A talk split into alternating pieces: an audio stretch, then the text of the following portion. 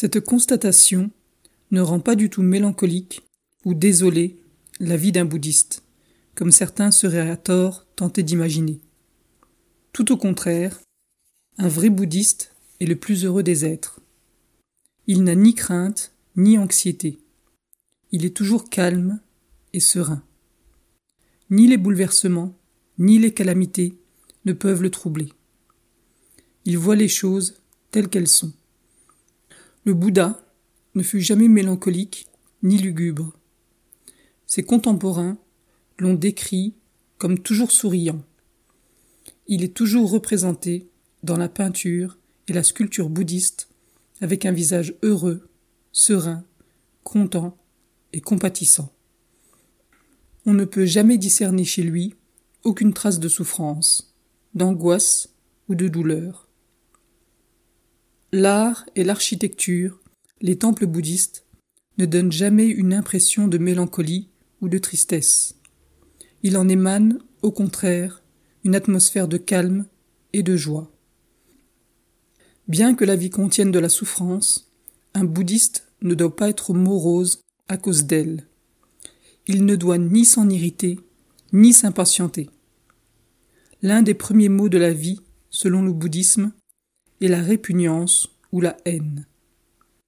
La répugnance est expliquée comme signifiant la malveillance à l'égard des êtres vivants devant la souffrance et ce qui se rapporte à la souffrance. Sa fonction consiste à produire une base pour un état malheureux, une conduite mauvaise. C'est donc une erreur d'être impatient à propos de la souffrance. Être impatient, s'en irriter, ne la fait pas disparaître. Cela ne fait au contraire qu'accroître notre affliction qu'aggraver et rendre plus amère une situation déjà pénible. Ce qu'il faut, c'est éviter de se laisser aller à l'impatience, à l'irritation, mais comprendre, au contraire, la souffrance, comprendre comment elle vient, comment on peut s'en débarrasser, et y travailler avec patience, avec intelligence, avec détermination, avec énergie. Il y a deux anciens textes bouddhistes d'une grande beauté poétique, appelés Theragatha et Therigatha, qui sont remplis d'expressions joyeuses de disciples du Bouddha, hommes et femmes qui avaient trouvé la paix et le bonheur en suivant son enseignement.